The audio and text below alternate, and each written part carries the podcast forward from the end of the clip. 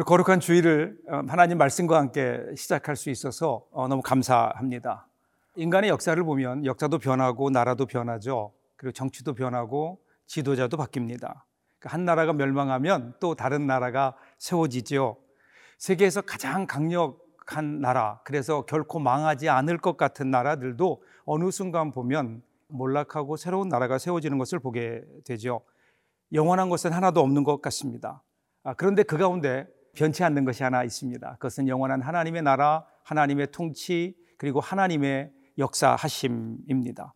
이러한 하나님의 주권을 가장 잘 보여주고 있는 것이 오늘 우리가 읽고 있는 아, 다니엘서입니다. 그래서 오늘은 우리가 다니엘 6장 3절부터 14절까지의 말씀을 통해서 함께 이것을 확인할 수 있기를 바랍니다.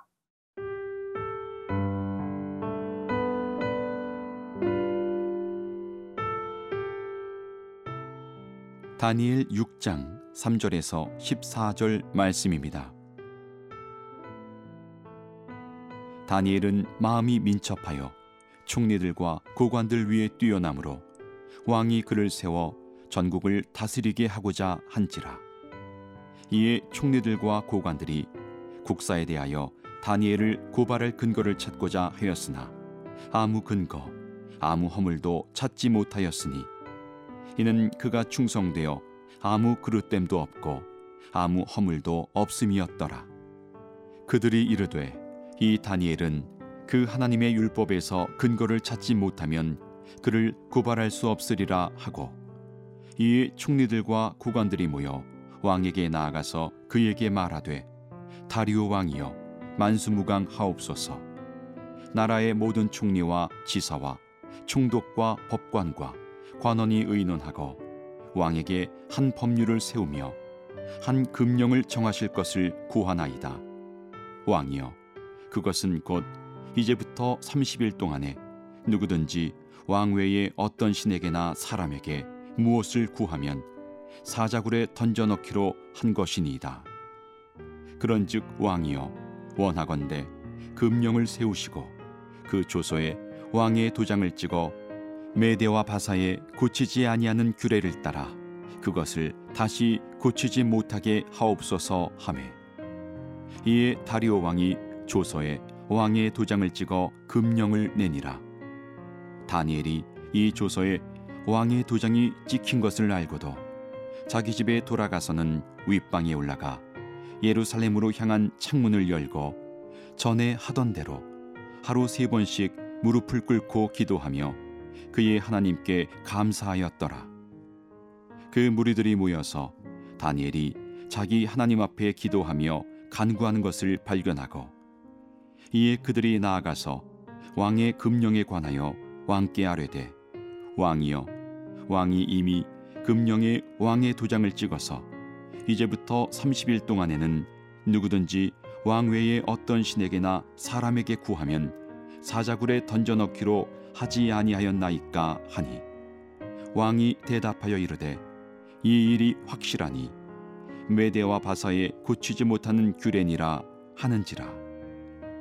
그들이 왕 앞에서 말하여 이르되 왕이여 사로잡혀온 유다 자손 중에 다니엘이 왕과 왕의 도장이 찍힌 금령을 존중하지 아니하고 하루 세 번씩 기도하나이다 하니 왕이 이 말을 듣고 그로 말미암아 심히 근심하여 다니엘을 구원하려고 마음을 쓰며 그를 건져내려고 힘을 다하다가 해가 질 때에 이르렀더라. 오늘 본문인 6장을 보면요. 이제 바벨론이 멸망하고 어, 메데와 바사 그러니까 페르시아죠. 페르시아가 세계를 다스리는 제국으로 등장하는 역사적인 아, 어떤 전이점에 있습니다. 그래서 1절과 2절을 보시면 페르시아 제국의 왕인 다리오 왕, 아, 역사적으로는요, 다리우스 1세로 어, 여겨집니다. 바벨론 제국을 정복하고 대제국을 세웁니다. 소위 페르시아 제국이죠. 그리고 그 나라를, 아, 그 넓은 영토를 효과적으로 통치하기 위해서 전국을 120보로 나눕니다. 그리고 거기에 각 어, 책임자를 두고 방백을 두고요. 그 위에 그들을 관장하는 총리 셋을 두게 되지요. 그 세 명의 총리 중에 한 사람이 바로 다니엘이었습니다. 사실 이 다니엘은요, 어, 원래 바벨론의 관원으로 있던 사람입니다. 그런데 그 바벨론이 무너지고 새로운 제국인 페르시아가 그 제국을 다시 잇게 되는데 그러면 당연히 전 제국의 관리였기 때문에 숙청 대상이었죠. 실제적으로 역사를 보면 페르시아는 바벨론을 정복한 다음에 정치범을 약 한 3천 명 정도를 아, 그, 그 숙청하고 십자가형에 처했다라는 기록이 있습니다. 그런데 놀랍게도 다니엘은 거기서 제외되죠. 제외될 뿐 아니라 온 페르시아 제국을 다스리는 세 명의 총리 가운데 한 사람이 되는 겁니다. 그러니까 이러한 일들, 이러한 왕이 아, 이 다니엘에 대한 총애는 다른 관료들, 다른 사람들의 시기를 아, 일으키기에 충분했고요. 그래서 그들은요 음모를 꾸미게 됩니다. 그 음모가 4절에 나오죠. 이에 총리들과 고관들이 국사에 대하여 다니엘을 고발할 근거를 찾고자 하였으나 아무 근거, 아무 허물도 찾지 못하였으니 이는 그가 충성되어 아무 그릇됨도 없고 아무 허물도 없음이었더라. 다니엘을 무너뜨릴 아, 그 구실을 찾았지만 아무것도 찾지 못합니다. 그런데 포기하나요? 그렇지 않습니다. 한 가지 계책을 꾸미죠. 가만히 보니까 다니엘이 어떤 경우에도 어, 그 빼놓지 않고 하는 것이 있는데 하루 세 번씩 하나님께 기도하는 모습을 포착한 겁니다. 그래서 그들은 이것을 이용합니다. 이제 막 새로운 제국을 이룬 어, 다리오 왕에게 가장 중요한 것은요, 국론을 통일하는 일이었을 겁니다. 그리고 왕권을 강화해야 되는데 그 중에 하나가 종교였어요. 어, 바벨론도 그랬지만 페르시아도 대제국이기 때문에 그 안에 많은 민족들이 있었고 각 민족들은 자기 나름대로의 종교, 즉 신을 섬기고 있었습니다. 그래서 이번 기회에 그 신들을 하나로 묶어서 왕에게 집중하자. 그래서 종교를 하나로 묶자고 제안을 하지요. 이런 사정을 알고 있는 아, 그들이 이제 다리오 왕에게 앞으로 30일 동안 왕 외에는 다른 신들에게 절하거나 섬기는 일이 없게 하자. 만일 이를 어기면 사자굴에 넣어서 죽게 하자. 사자밥이 되게 하자. 아, 이러한 어, 그 법령을 올리게 되는 겁니다. 이런 필요에 공감한 다리오 왕은 어, 허락을 하지요. 그리고 고소자들은 이 금령을 다시 고치지 못하도록 왕으로 하여금 조서에 어인까지 찍게 합니다. 자, 그런데 그 다음이 중요하지요. 10절입니다. 다니엘이 이 조서에 왕의 도장이 찍힌 것을 알고도 자기 집에 돌아가서는 윗방에 올라가 예루살렘을 향한 창문을 열고 전에 하던 대로 하루에 세 번씩 무릎을 꿇고 기도하며 그의 하나님께 감사하였더라. 다니엘이요 그 조서에 도장이 찍힌 것을 알고 있었습니다. 아, 그는 다른 총리들과 통치자들의 의도를 아마 알았을 겁니다. 그리고 이 칙령이 자기를 겨냥해서 만든 것임도 알았습니다. 자, 그러면 여기에서 다니엘이 어떻게 해야 했을까요? 30일 동안만 기도를 멈출 수도 있었잖아요. 아니면 그 30일 동안은 창문을 닫고 몰래 어, 이불 속에 들어가서 기도할 수도 있었고 그 외에 이것을 피해갈 여러 가지 방법이 있었을 텐데 그런데 그는 그렇게 하지 않습니다. 다니엘은 여전히 자기가 전에 하던 대로 예루살렘을 향하여 창문을 열고 하루에 세 번씩 무릎을 꿇고 기도하는 그 일들을 멈추지 않았습니다. 하나님 앞에 계속해서 기도한 거죠. 왜 그랬을까요?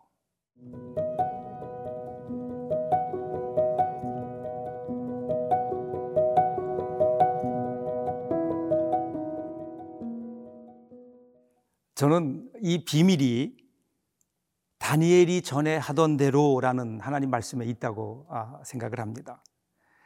그 다니엘이 고난이 닥쳤을 때 그에게 위기가 찾아왔을 때 그는 그냥 전에 하던 대로 기도했다는 겁니다.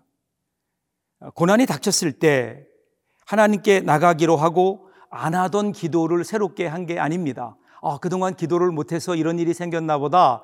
그래서 하나 앞에 나가서 하나님이 이걸 어떻게 해결할까요? 이렇게 기도한 것이 아닙니다. 그냥 전에 하던 대로 기도한 겁니다. 우리가 보통 우리에게 고난이 닥치면 아, 이 고난을 어떻게 해야지? 앞이 캄캄할 때가 많죠. 그래서 기도해야 되겠다라는 생각은 누구나 할 겁니다. 그런데 기도의 자리까지 나가는 그 길이 멀고 험합니다.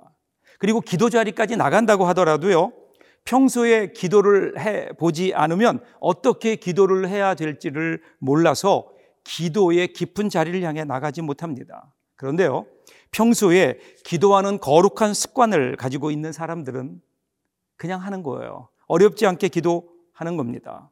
기도는 생각과 마음으로 하는 것이 아니라 무릎으로 하는 겁니다. 어느 선배 목사님이 저에게 말씀하셨거든요. 기도는 생각이 아니라 무릎이야. 그런데 우리 신앙생활이 그렇지 않을까요?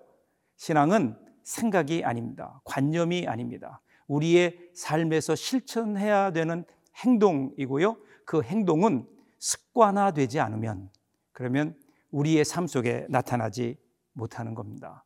다니엘은 전에 하던 대로 오늘 우리에게도 이와 같은 은혜가 있기를 바랍니다. 더군다나 다니엘의 기도는 한마디로 감사였습니다. 그의 하나님께 감사하였더라. 자, 지금 다니엘의 처지를 보세요. 다니엘이 지금 계략에 빠져서 사자굴 속에 던져져야 되는 상황입니다. 그런데도 다니엘은 그 앞에서 감사했어요. 저는 차라리 여기서 다니엘이 하나님 앞에 울며 기도했다든지 혹은 저 원수들을 심판해 주십시오 라고 하나님께 그렇게 기도했더라면 오히려 더 자연스럽지 않았을까? 저에게는. 그런데 여기서 우리가 주목해야 될 점은 그 하나님께 감사하였더라. 어떻게 감사할 수 있었을까요? 여기에 초점은요, 하나님께 감사했다는 겁니다. 환경이 아니라 하나님을 바라보았다는 거죠. 그 하나님, 그 하나님이 어떤 분입니까? 그 하나님을 바라보니까 그 하나님이 지금까지 다니엘을 인도해 주신 선한 목자 되신 하나님, 지금까지 이 어려운 바벨론의 포로 생활에서도 이기게 하시고 바벨론이 무너지고 새로운 페르시아 제국이 들어오는 이 경량기 속에서도 하나님께서는 지켜주시고 도와주시고 인도하셨다. 그 하나님은 우상숭배의 거센 이방 문화 가운데서도 믿음의 순결을 지킬 수 있도록 어, 도와주신 하나님. 다니엘에게 명철을 주시고 이상과 몽조를 깨달아 알게 하셔서 그래서 하나님의 능력이 무엇인가를 알게 하셨던 그 하나님. 지금 다니엘에게 이 은밀한 일들을 계시하시는 하나님. 그 하나님은요, 인간 세상을 하나님의 뜻대로 다스리시고 인생들의 생사화 복을 주관하시는 절대적인 주관자가 되심을 그는 알고 있었던 거죠. 다니엘은 이 하나님을 믿었던 겁니다. 그 하나님을 바라보는 거죠. 하나님을 바라보니까 거기에서 감사가 솟아났던 겁니다. 그 하나님, 환경을 바라보면 절망할 수밖에 없죠. 절대로 환경은 우리에게 용기를 주지 않습니다. 하나님을 바라볼 때 용기가 있고 감사가 있는 다니엘이 감사했던 이유는 하나님께서 구해 주실 것을 믿었기 때문만은 아니었습니다. 오히려 그렇지 않더라도 그럼에도 불구하고 인도하시고 보호해 주시고 모든 상황 속에서 선하게 인도하시는 하나님이심을 믿었기 때문에 그는 하나님께 감사의 기도를 드리지 않았을까요? 아마 어쩌면 다니엘의 기도는 이런 기도 아니었을까요? 하나님, 지금까지 살게 해주신 은혜를 감사합니다. 이미 어릴 적에 바벨론 포로로 끌려왔을 때 나는 죽을 수도 있었는데 살려주셨고 지금까지 이렇게 보호해 주셔서 감사합니다. 이제 다른 일도 아니고 하나님께 기도하는 일로 인해 사자굴에서 죽을 수 있다면 이것은 저에게는 영광입니다. 하나님께서 인도하신 나의 온 생애가 하나님의 선하심과 극률하심으로 가득 찼으며 내 잔이 넘칩니다. 이렇게 감사 기도를 드리지 않았을까? 오늘 저와 여러분에도 이 감사가 있기를 바랍니다. 환경을 보면 감사할 것이 없어 보이는 척박한 환경이지만 하나님을 바라보며 하나님을 향한 감사가 넘쳐나는 그러한 여러분들 될 수 있기를 주님의 이름으로 축복합니다.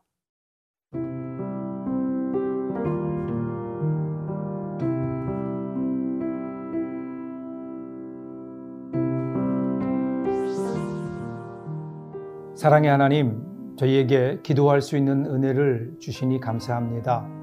기도해야 한다고 생각하면서도 기도의 자리를 향해 나가지 못하고 기도 자리까지 나간다고 해도 무슨 기도를 어떻게 해야 할지 몰라서 기도하지 못하는 저희들의 연약함을 용서하여 주옵소서. 다니엘처럼 전에 하던 대로 기도하기까지 저희의 무릎을 주님께 드립니다. 우리 주님처럼 습관을 따라 기도할 수 있는 자리까지 나가도록 기도의 영으로 인도하여 주옵소서. 그리고 우리의 기도가 더 성숙하기를 원합니다.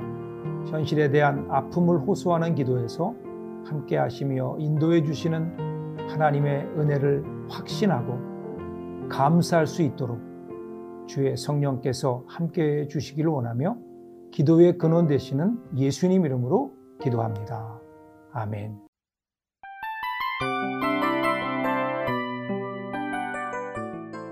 이 프로그램은 청취자 여러분의 소중한 후원으로 제작됩니다.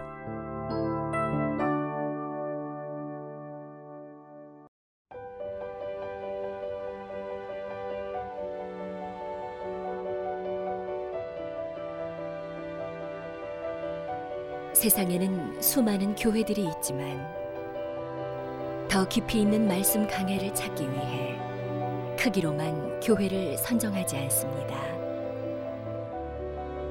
보다 좋은 영적 콘텐츠를 더 많이 나누기 위해 방송비를 받지 않습니다. 1년 365일 복음만 전하고 싶어서 우리는 광고를 하지 않습니다. 온누리의 복음을 땅끝까지 CGN TV와 함께 땅끝 선교사가 되주세요.